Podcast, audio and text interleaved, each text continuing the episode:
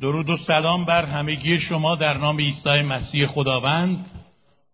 باعث خوشحالیه که شما را دوباره در خانه خداوند می‌بینیم. سه چهار ماه هست که ما در مورد صفات خدا اینجا هر دفعه یکی از اینها صحبت می‌کنیم. و فکر می‌کنم تا امروز هفت تا از اونها رو گفتیم. یعنی اون قسمت هایی که بنده در خدمتتون بودم. امروز قبل از اینکه بخوام هشتمی را بگم بعدا هشتمی را خدمتتون در یک جلسه دیگه خواهیم گفت خواهم گفت. می‌خوام یک جنبندی بکنم از این موضوع که چرا لازمه که ما خدا را با همه صفات و اسامیش و مشخصاتش خوب به یاد بیاریم و این چه تأثیری داره تو زندگی ما؟ ما در جلسات دعای یکی دو سال گذشتم تمام جلسات دعای ما بر مبنای طلبیدن روی خداوند بوده. و این آیه را سعی کردیم برای شما بشکافیم که اونایی که در جلسات دعا آمدن که پیوسته روی خدا را بطلبید طبق کلام خدا چه معنی داره؟ و این چطور می‌تونه عملا در زندگی ما به اجرا در بیاد؟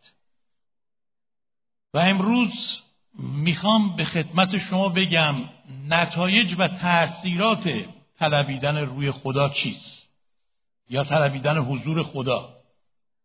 خب شما عناوین را اینجا هم می‌بینید و می‌تونید با من همراهی کنید.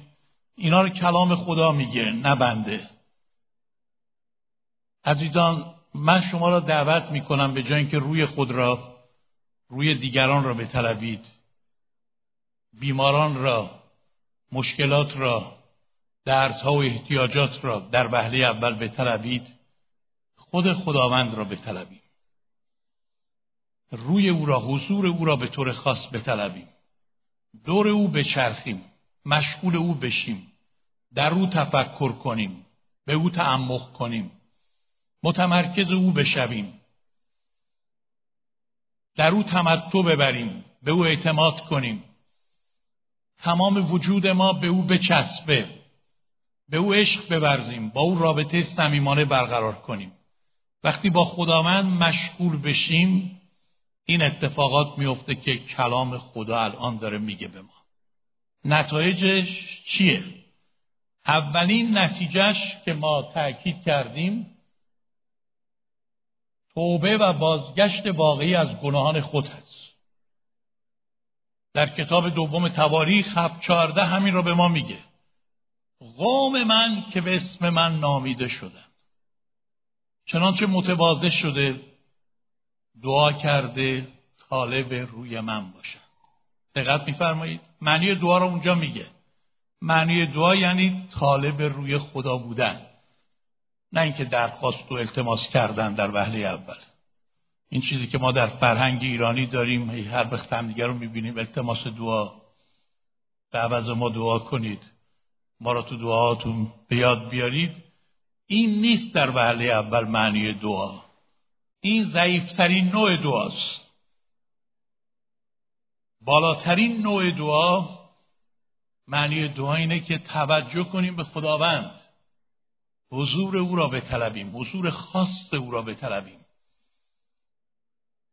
در آنجا میگه وقتی این اتفاق بیفته شما از گناهان خود بازگشت می‌کنید. توبه واقعی می‌کنید. توبه واقعی در حضور خدا به دست میاد. همینطور که در اینجا هم گفته شده اولین ثمره ملاقات خدا درک قدوسیت خدا و گناهکار بودن خود می باشد درک قدوسیت منظور قدوسیت خداست. درک قدوسیت اوست. در هر جای کتاب مقدس مردان خدا که با خدا ملاقات کردن اولین حسی که داشتن اینه که خدا قدوسه و ما گناهکار. برای نمونه اشعیا باب 6 شما وقتی می‌خونید آیات سه تا پنج رو اونجا می‌بینید. اشعیا وقتی جلال خدا را عظمت او را قدرت او را قدوسیت او را دید و ملاقات خیلی با شکوهی با خدا داشت بعد ناگهان خودش رو دید. گفت وای بر من مرد ناپاک لب هستم و هلاک شدم و توبه واقعی کرد. اول خدا را دید بعد خود را دید. این که میگن خودشناسی خداشناسیه در حقیقت برعکس آن درسته. خداشناسی خودشناسیه. وقتی ما خدا را آنگونه که هست می‌شناسیم خود را آنطور که هستیم می‌شناسیم. و اون وقت فروتن میشیم و توبه واقعی می‌کنیم.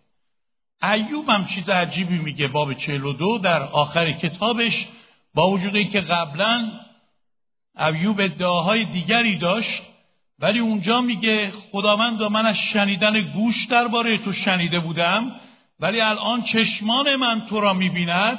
از این جهت از خیشتن که راحت دارم و در خاک و خاکستر توبه می‌کنم. ببینید چی میگه؟ وقتی درباره تو خیلی چیزا شنیده بودم اما الان چشمان من تو را می‌بینه شنیدن کی بود مانند دیدن؟ چون چشمان من تو را دید از خودم بدم اومد. به خاطر گناهانی که داشتم.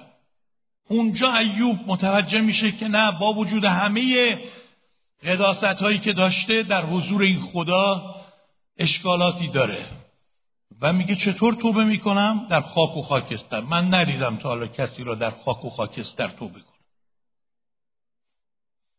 یعنی خاک میریزم رو سرم. گل می‌ذارم رو سرم. ماتم می‌کنم برای گناهانم. و اینو تعارف نمی‌کنه. اینو واقعا میگه. هر چقدر ما خدا را بیشتر بشناسیم توبه ما واقعی تر خواهد بود. و عمیقتر خواهد نمی‌دونم شما شنیدید شاید بعضیاتون شنیدید در گذشته ولی خیلیاتون شاید نشنیدید. این را آقای رابی زاکاریان تعریف می‌کنه تو موعظاش میگه که یک شخصی که مشروب خار بود الکلی بود ایشون توبه می‌کنه ایمان میاره بعد میره توی هتل هفت ستاره که اونجا مسافر بود. یخچال اون هتل ویسکی ها کنیاک های مجانی داشتن و می‌تونست ایشون مصرف کنه. دوستاش بهش میگن قربان حالا که درست توبه کردی ولی حالا که کسی اینجا نیست کشیش کلیسات نیست که رهبران کلیسا هم که نیستن.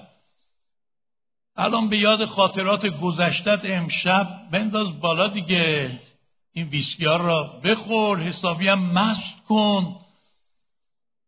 کسی که نمی‌بینه در یخچال رو که باز می‌کنی اونجا کسی نیست که. فردا هم که میری کلیسا میگی هاللویا خدا رو شکر هیچ کس هم نمی‌فهمه. میگه آخه من یه مشکل بزرگی دارم. میگن چیه؟ میگه وقتی در یخچال رو باز می‌کنم می‌بینم عیسی مسیح اونجا وایستاده. همون جلوی من. اونو چیکارش کنم؟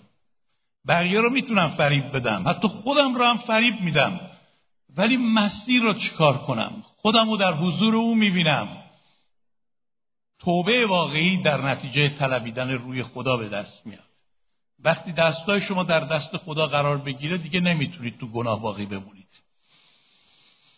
دومین اثرش تو همین دوم تواریخ هفت چارده دوباره آمده. قسمت دوم آیه. گناهان ایشان را خواهم آمرزید وقتی روی مرا میطلبند و از گناهان خود بازگشت می‌کنند زمین ایشان را شفا خواهم داد. زمینشونو یعنی چه شفای وسیع و بزرگی.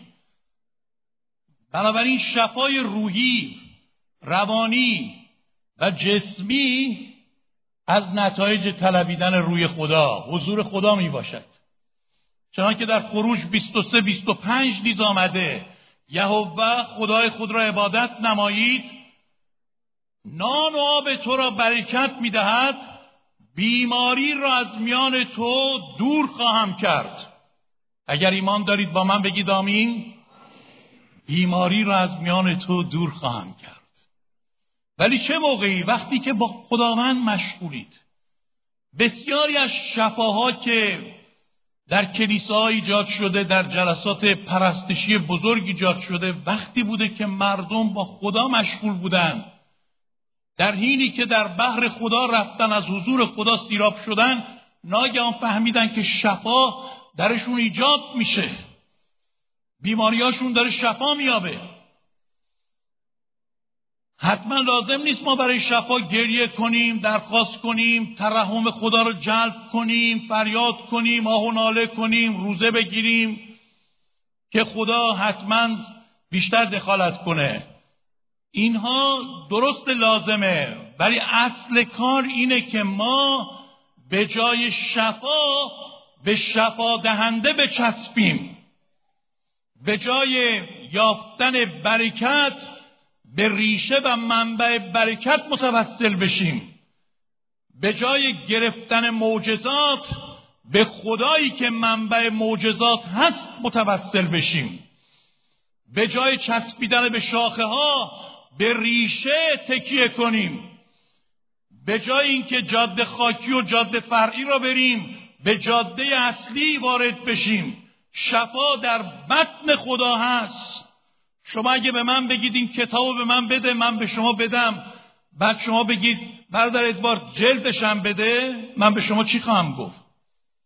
میگم جلدش روشه. صفاتشم توشه. شما کتابو بگیر تمام اینا با همه. در خود حضور خدا شفا هست. شما که با خدا مشغول میشید شفای الهی شفای روحی روانی و جسمی از نتایج طلبیدن حضور خداست. نگاه کردن مستقیم به خدا در ما شفا ایجاد می‌کنه. ببینید در کتاب اعداد باب 21 آیه 89 اونجا ما داستانی می‌خوانیم که قوم اسرائیل به علت شکایت و غرغری که معمولا می‌کردن و تنبیه هم می‌شدن و بعد از تنبیه توبه می‌کردن ولی توبه هاشون مسلحتی بود. دوباره باز غر می‌زدن. واقعا خدا از دست غر اینا خسته شده بود. ما هم گاهی وقتا غرغر می‌کنیم بعد چوبش رو می‌خوریم چوب ناشکریامون. توبه می‌کنیم ولی بعد دوباره یادمون میره دوباره غرغر می‌کنیم دوباره ناشکری می‌کنیم. این عادت قوم بنی اسرائیل بود. خداوند مارهای سمی دفعه فرستاد که اینها رو گزیدن و هزاران نفر مردند بله خدا تنبیه هم می‌کنه.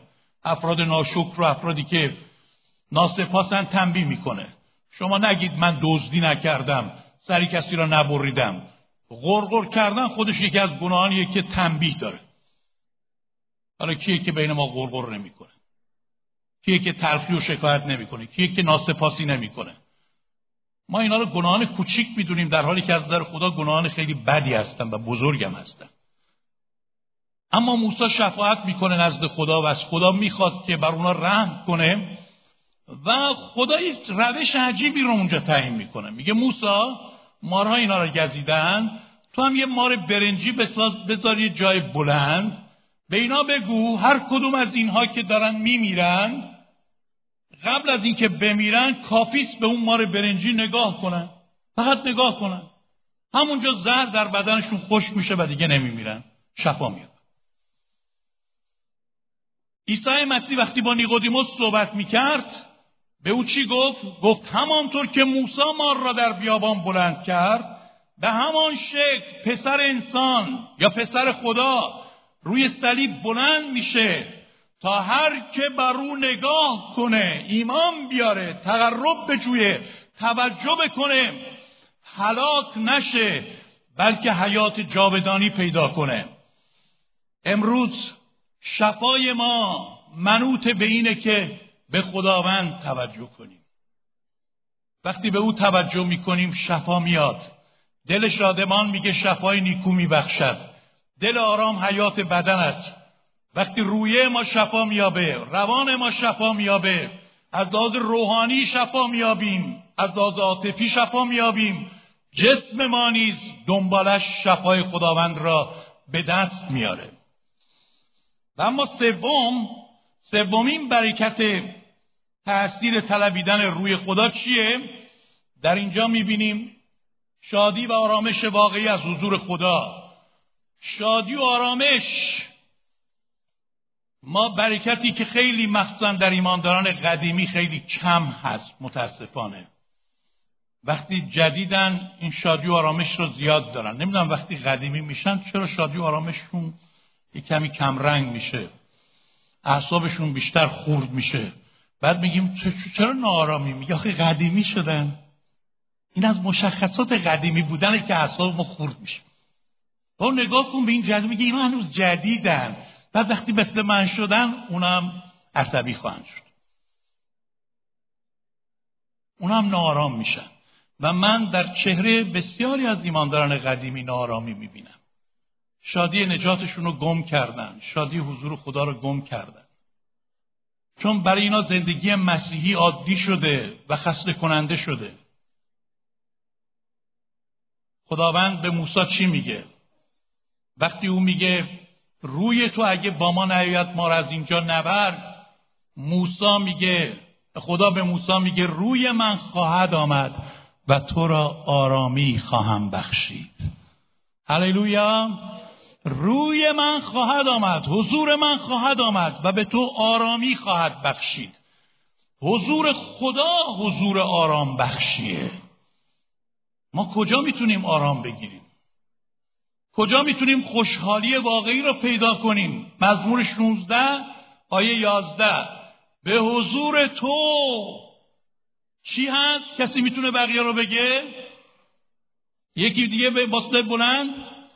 کمال خوشی. کمال خوشی.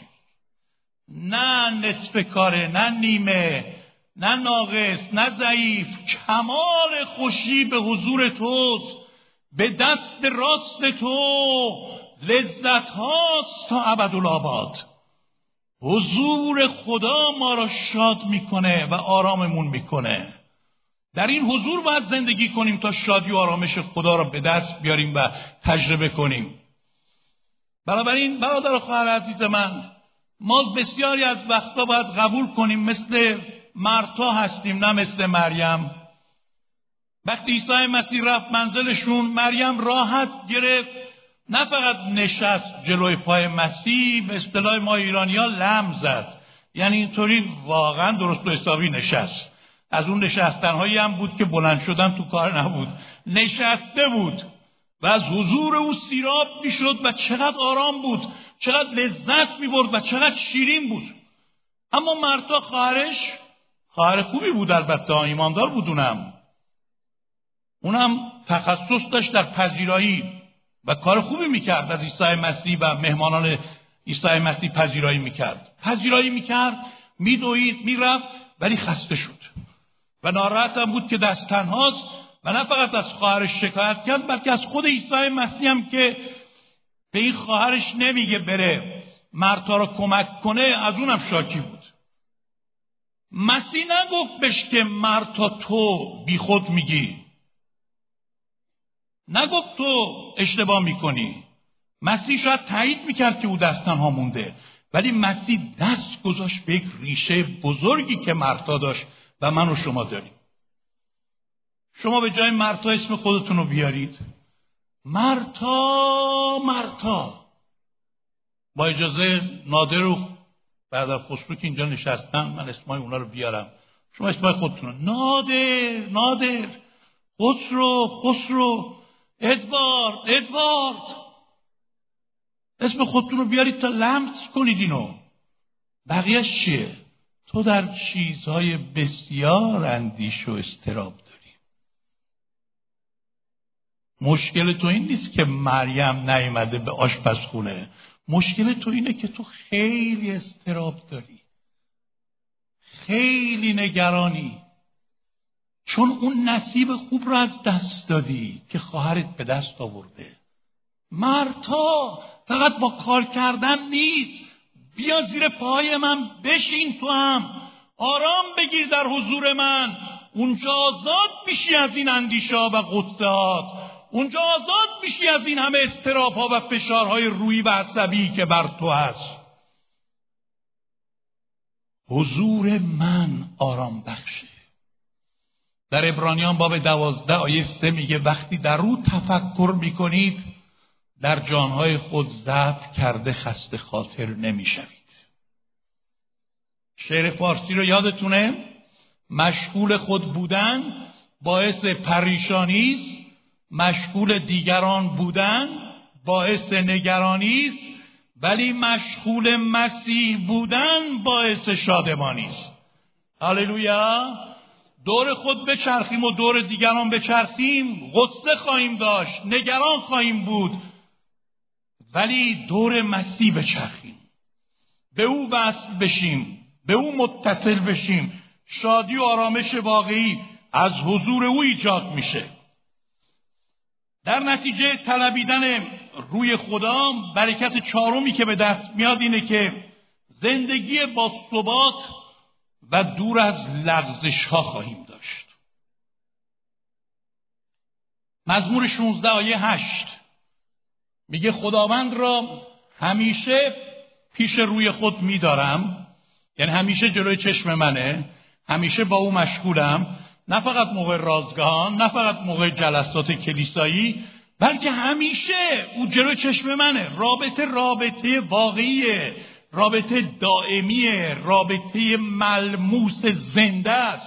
موقع رانندگی در ترافیک در بستر در حین راه رفتن او جلوی چشم منه. همیشه جلوی چشم منه. همیشه با او در ارتباطم. نتیجهش چیه؟ از این جهت لغزش نخواهم خورد. نخواهم جنبید اونجا میگه. نخواهم لغزید. چرا خیلی هم میاند بعد از مدتی میلغزند؟ چون عیسی مسیح یکی از اسماش صخره لغزشه. می‌دونید عیسی مسیح 256 تا اسم داره در کتاب مقدس. اون یه الماس گرانبهاییه که هر جنبش یک درخشندگی نشون. یکی از اسمای عجیب عیسی مسیح صخره لغزش است. خود عیسی مسیح عده‌ای لغزیدن. زیاد من تعجب نمی کنم عده‌ای بلغزن. چون از خود مسیح میلغزیدن. گفتن کلام تو سخته. دنبال تو نمیریم شاگردان نونمایی بودن. شاگردان فقط شفا و معجزات بودن. و برای برکات مسیح اومده بودن نه برای خود مسیح. نماندن. و مسیح هم واضحا تو متی باب هفت این آیات که اینجا نوشته گفت که کسی سخنان من رو بشنود اون رو به جا نیاره مثل فردیه که خونه می‌سازه ولی کجا می‌سازه این خونه را؟ روی شن و ماسه. خب معلومه در طوفان ها و سیلاب ها این خونه پاورجا نمیمونه. ولی کسی که واقعا به من ایمان میاره و جدا به من متوسل میشه خونه خود را روی صخره می‌سازه که این پایدار میمونه. چون به قول پولس در اول قرنتیان سه یازده بنیاد دیگری هیچ کس نمی‌تواند نهاد جز آنکه نهاده شده یعنی عیسی مسیح. پایه و اساس اونه. وقتی برای خود خدا ما میاییم دیگه میمونیم. وقتی برای این میاییم که خدا مرضهای ما را شفا بده احتیاجات ما را برآورده کنه اقامت ما را درست کنه دشمنان ما را نابود کنه مشکلات ما را حل کنه شکم ما را سیر کنه خانواده ما را محافظت کنه خب اینها اینها پایه نیستند اینها, اینها رو شما زود از دست می‌دید. ایمان شما زود میلرزه. چون اینا فراموش میشن. باور کنید فراموش میشن. من باور کنید من تو شهر رش یک نفر رو می‌شناسم که میشناختم یعنی ویلچری بود دست و پاش کج و کوله. این شخص تو یک جلسه دعا در اون شهر شفا یافت. شبانش به من تلفن کرد گفت پیمان داره راه میره. دیگه تو ویلچر نیست. گفتم جدی میگی؟ گفت بله گفتم برش دار همین جمعه بیار تهران خودتم بیا اون شهادت بده تو هم موعظه کن. اومده بود من نگاه می‌کردم. پیمان این دستای توه. اینجوری بود که حالا اینجوریه. پای تو که خم شده بود. حالا راه میره. من این لمس می‌کردم. فکر می‌کنم یه آدم دیگه این. پدر او گفته بود که اگر این پسر من شفا بیابه من رخت خواه میرم تو کلیسا پم می‌کنم همونجا میخوابم. دیگه نمیرم خونه. پدرش بعد از اینکه ایشون شفا یافت بدتر بی ایمان شد.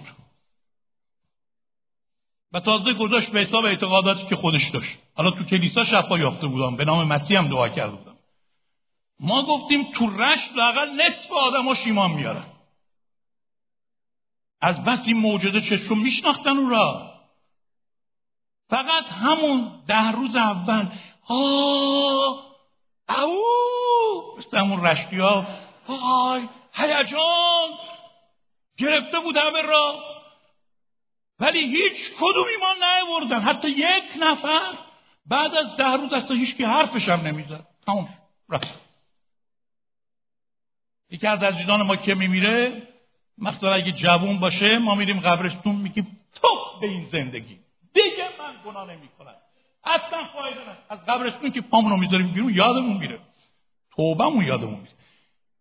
اساس وقتی اساس ضعیف اینه مردم الان زنده بشه بعد از ده روز شما یادتون. چرا؟ چون اینها پایه خیلی جدی نیستن. ولی وقتی که شما با خود اساس مشغول هستید. با ریشه مشغولید. خداوند را ملاقات کردید. با او در ارتباطید. پایه و اساستون محکمه. صخره قوی دارید که در هیچ شرایطی نخواهید لرزید. من وسوسه میشم یک شهادت دیگه به شما بدم. خیلی وقت پیش اینو در کلیسای لندن گفتم ولی می‌دونم اون موقع که من گفتم خیلی از شما نبودید. در ایران یک شخصی می‌خواد خودکشی کنه. اسمش هم سیاد بود. خودش سیاد نبود اسمش سیاد. رفته بود تو یکی از باغای ارومیه. تناب را گذاشته بود روی درخت و می‌خواست حلقاویز بشه. یکی از رهبران کلیسای اون موقع اونجا دعا میگه از خدا بود که ایشون دعا میگه بالاخره اون رفت مانع خودکشی او شد و بشارت داد بش و گفت بیا ببرمت پیش یک نفر کشیش ما از او بشنو اگه بعدش پشیمون نشدی برو خودتو بکش. خلاصه به هر زحمتی بود منصرفش می‌کنه رو میاره خونه ما. ایشون دو تا وصیت هم نوشته بود هر دو وصیت رو من هنوزم دارم. اگه باور نمی‌کنید این مدرک رو به شما نشون میدم. یکی برای دادگاه یکی برای خانواده خودش. شعرهای غم هم نوشته بود برای مرگ خودش. واقعا تصمیم خودکشی داشت. وقتی اومد منزل ما اصلا یه مجسمه مرده بود. نشست روبروی من اون آقا هم گفت برادر ادوار ترتیبش رو بده. بشارت بده بش بگو بگو مسیح چه کارایی می‌کنه. من عجیبه اون روز اصلا هدایت نشدم با ایشون در مورد کارهای خدا صحبت کنم.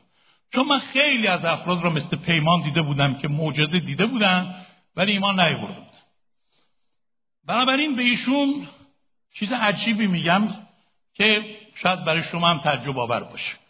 میگم آقای سعید اولا چرا می‌خوای خودتو بکشی؟ گفت من سه تا بدبختی بزرگ دارم. اولا بیماری سر دارم که خیلی وحشتناکه هر جا می‌گیره منو میندازه زمین دهنم کف می‌کنه دندون ها میسایه و در حال گاهی تو خیابون من میفتم و هیچ کس نیست منو کمک کنه. بارها شده من به حد مرگ رسیدم. این بیماری رو هیچکی نتونسته خوب کنه. بدبختی بزرگی. دومی که خانوم من به خاطر همین بیماری می‌خواد از من جدا بشه دیگه خیلی میترسه نمی‌تونه با من ادامه بده. یه بچم دارم رفته خونه باباش دیگه نمی‌خواد بیاد. قصدش طلاقه. سومی که من تراشکار هستم و مغازم این روزا آتش گرفته و چقدر صدمه مالی دیدم. اون از تنم این از خانوادم اینم از کارم. من برای چی دیگه زنده بمونم؟ شما جای من بودید زنده میموندید یا خودکشی نمی‌کردید؟ من گفتم آقای سیاد شما یه مشکل دیگه هم دارید که بدتر از این ستاست گفت اون چیه؟ گفتم مشکل دوری از خدا مشکل گناه مشکل بیمانی اون مسبب این مشکلاته. یه کمی اون رو که توضیح دادم گفت خب دیگه من از هر چهار طرف بدبختم دیگه. به جای اینکه مشکلاتم کم بشه یکم اضافه کردید. گفتم حالا یه سوالات دیگه ای دارم. لطفا به این سوالات من جواب بدید. برای شما عجیب خواهد اومد من این سوالات از اون کردم. گفتم آقای سیاد عیسی مسیح شما را شفا نخواهد داد. شما همینطور این بیماری سرتون ادامه میابه خانومتونم بر نمیگرده. مطمئن باش طلاقت میده مغازت هم کارش درست نمیشه. تو کماکان در وضع بد مالی باقی خواهی ماند. حالا می‌خوای به عیسی مسیح ایمان بیاری یا نه؟ اون رهبر کلیسا که او را آورده بود شاکی شد. گفت برادر ادوارد من دو ساعته به این تو را میگم مسیله می‌کنه بله می‌کنه شفا میده معجزه می‌کنه تمام مشکلات رو حل می‌کنه بیا بریم. ببین برادر ادوار چیکار می‌کنه برای تو؟ شما چرا اینجور گفتم ممکنه خواهش کنم شما دخالت نکنید تو صحبت ما بذارید ایشون جواب بده. اون خیلی پشیمان شد از اینکه او را آورده بود. من واقعا منتظر بودم آقای سیاد بلند شه بگه آقا جان خداحافظ شما شما رو دست انداختید. من رفتم دیگه جدی خودکشی بکنم و کلی هم به ما بی احترامی کنه. ولی بعد از چند لحظه دیدم زانو زد. گفتم برای چی؟ برای چی می‌خوای ایمان بیاری؟ وقتی هیچ کدوم از این اتفاقات نمیفته گفت چیزایی که نام بردید آقای ادوارد مال این دنیاست. امروز هست فردا نیست من خودشو می‌خوام که برای همیشه باقی میمونه. می‌تونید برای این جواب یک کف بزنید؟ هللویا. من خودشو می‌خوام که برای همیشه باقی میمونه. اون نیاز من. خداوند برای او خوشبختانه مکشوف کرد. پایه را رو صخره گذاشت. امروز هم شما اگه برای این چیزایی که آقای سیاد اومده اومدید نیایید جلوها هیچ اتفاقی نمیفته نه برای خودش بیایید. برای ملاقات با خودش. وقتی که ایشون اینو گفت من فهمیدم گرفته دیگه. ما با هم دعا. اول برای مشکل چهارمیش دعا کردیم. یعنی برای اون موضوعی که نیامده بود. برای اون دعا کردیم. و ایشون خودش رو سپرد. کاملا سپرد. واقعا توبه کرد. روحش شفا یافت مسیر را ملاقات کرد. ایمانش رو روی صخره بنا کرد. بعد برای سه تا مشکل دیگرش دعا کردیم. از اون تاریخ به بعد دیگه بیماری سر به ایشون برنگشت. خانومش برگشت. اونم ایمان آورد. خانواده خانومش هم ایمان آوردن. دو تا بچه دیگه هم خدا بهشون داد در سلامت. و مغازش هم اینقدر برکت یافت که بعد از اون ما دعا می‌کردیم خداوند کار اینو یه کمی کمش کن که بتونه کلیسا همیشه بیاد. حل شد. پایه را روی خداوند بذارید. آمین. اون موقع لغزش نخواهید خورد.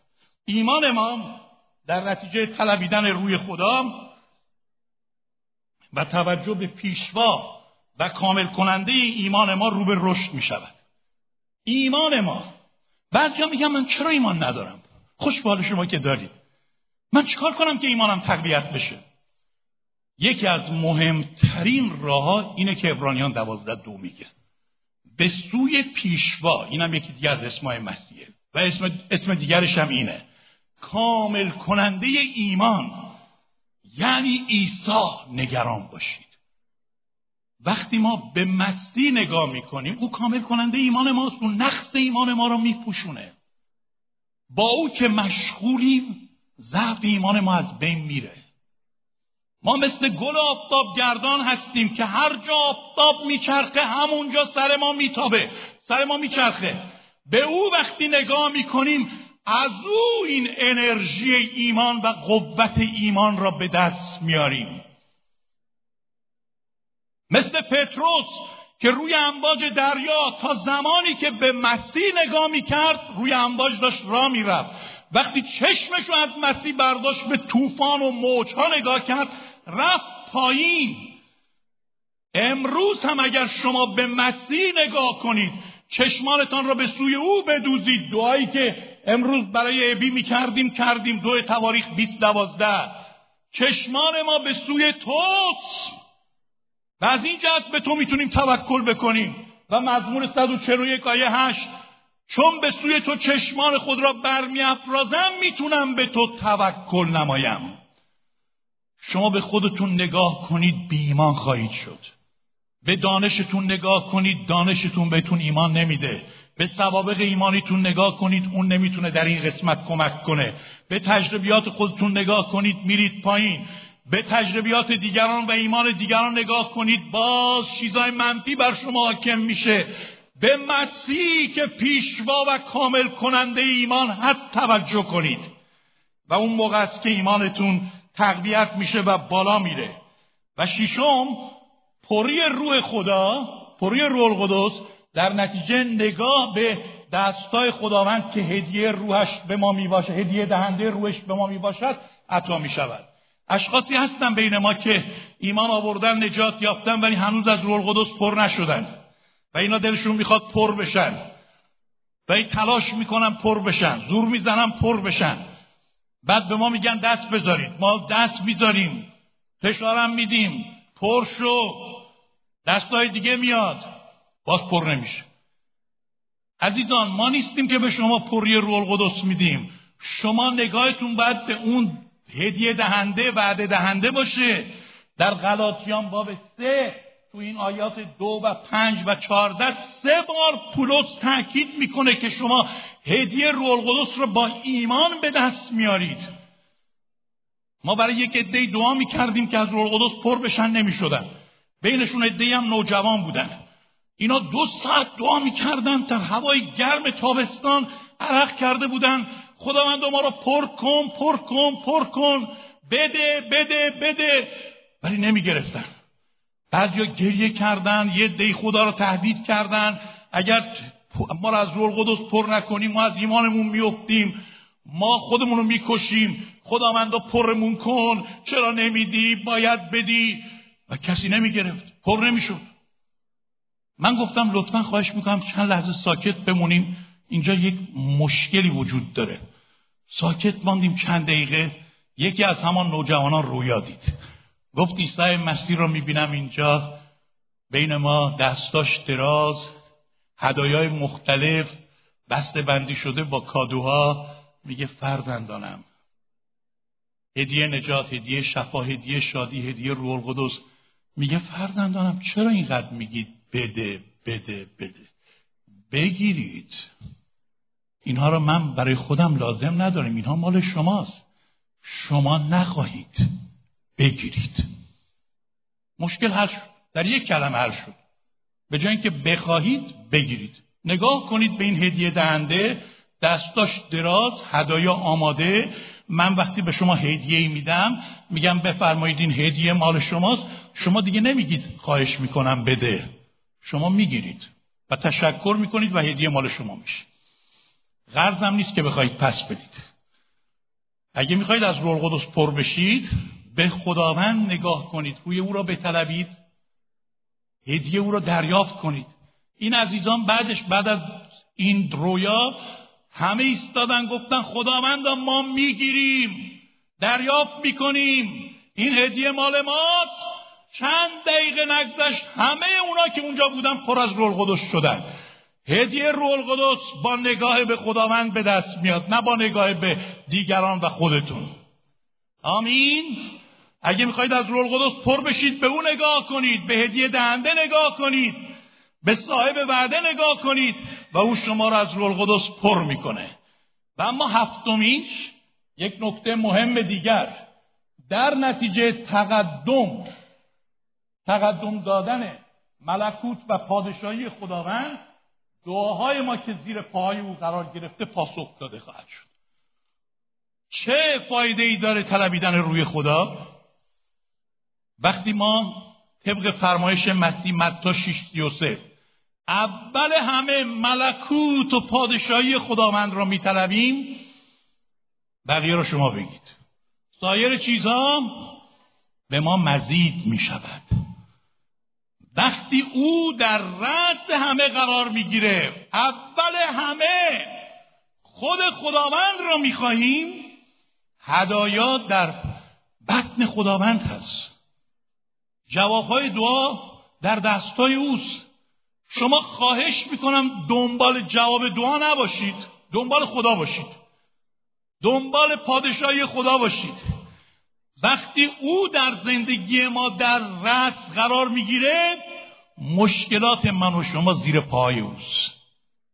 در رساله کولستیان یک 17 و 18 میگه او قبل از همه است در وی همه چیز تقدم دارد همه چیز مقدم هست او سر کلیساست او بر همه چیز مسلط است او بدن یعنی کلیسا را سر است همه چیز زیر پاهای اوست. در افسوسیان یک میگه بالاتر از هر ریاست قدرت قوت سلطنت و نام می‌باشد. همه چیز زیر پاهای اوست. او را که بطلبیم حضور او را که بطلبیم می‌بینید مطالب دیگر دعای ما میاد. من یه یک سال بیشتر این کار رو دارم می‌کنم. در موقع دعاهام بیشتر با خدا مشغولم تا مطالب دعا. یعنی اگه می‌خوام یک ساعت دعا کنم اون پنجاه دقیقه اول را میرم تو بحر خدا کاملا در او تفکر می‌کنم کاملا با او مشغول میشم. از حضور او خوب که سیراب میشم اون ده دقیقه آخر رو میگم خداوندا من یه دختر دارم تو را می‌شناسی. در سرش یه صدایی هست. تو می‌بینی او را. زیر پای تو میندازم. خداوندا تو کلیسای ما یه عضوی هست. بیماری سرطان داره. اسمش هم ابیه. او را زیر پای تو میندازم. اون یکی خداوندا داره از همسرش جدا میشه. اونو زیر پای تو میندازم. دیگه دنبال اونا نیستم. دنبال خودم. از موقعی که دعاهام تغییر یافته از ماه نوامبر به این طرف چند تا جواب بزرگ دعا از خدا گرفتم که چند سال بود منتظرشون بودم. وقتی داشت سال تحویل می‌شد سال 2014 اینقدر من خوشحال بودم می‌گفتم سالی که نکوست از بهارش پیداست. به خانواده گفتم امسال سال تازگی است و ایمان دارم وقتی این روش رو ادامه بدم خداوند دعاهای دیگر منو شروع می‌کنه به جواب دادن. قبلا قبلا فقط از خدا جواب می‌خواستم. خداوند این چی میشه؟ اون چی میشه؟ یکی چی میشه؟ همه اونا تمام قد میومدن جلوی چشم من. و تمام شدنی هم نبود این لیست. حالا اجازه نمیدم اونها بر من حاکم بشن. حتی دخترم. می‌ذارم خدا حاکم بشه. وقتی او حاکم میشه بقیه میرن زیر سلطه او. از موقعی که این روش رو ادامه دادم می‌بینم چطوری خدا شروع کرده به عمل کردن. نتیجه که من می‌گیرم و با این تمام می‌کنم اینه. نتیجهش خیلی مهمه. نتیجه اینه که بقای حیات روحانی ما مربوط به طلبیدن روی خدا می باشد آموز پنج چهار روی مرا بطلبید تا زنده بمانید. می‌تونید این آیه کوتاه را با من بگید. یه بار دیگه من میگم شما با من تکرار کنید. روی مرا بطلبید تا زنده بمانید. با هم روی مرا بطلبید تا زنده بمانید. بله ممکنه زندگی بکنیم ولی زنده نباشیم. حیات در ما کار نکنه. روی خدا را بطلبید تا زنده بمانید. در روز به قول پولس که زندگی و حرکت و وجود داریم. من همه شما را دعوت می کنم به طلبیدن روی خاص خداوند حضور خاص خداوند. بیستیم همه با هم.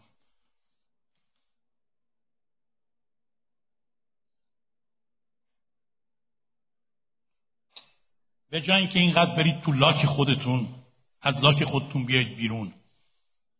برید تو بحر خداوند. به جای اینکه اینقدر بریم تو غالب های دیگران این چیکار کرد اون چیکار کرد اون کجاست این چرا این کارو کرد اون چرا اون کارو نکرد؟ برید تو بحر حضور خداوند. به جای اینکه افکار مختلف مثل مرتا فکر ما را بگیرد در اندیشه های بسیار مضطرب باشیم. بیایید همه ما با هم تعمق کنیم به خود خدا. که بالاتر از بالاست بالاتر از تمام امواج و طوفان ها و سیلاب های زندگی ماست. با او مشغول بشیم به او تفکر کنیم در او تعمق کنیم به او نگاه کنیم به او اعتماد کنیم به او عشق بورزیم. او را بشناسیم. بقیه چیزها در این شناخت در این حضور قابل حله.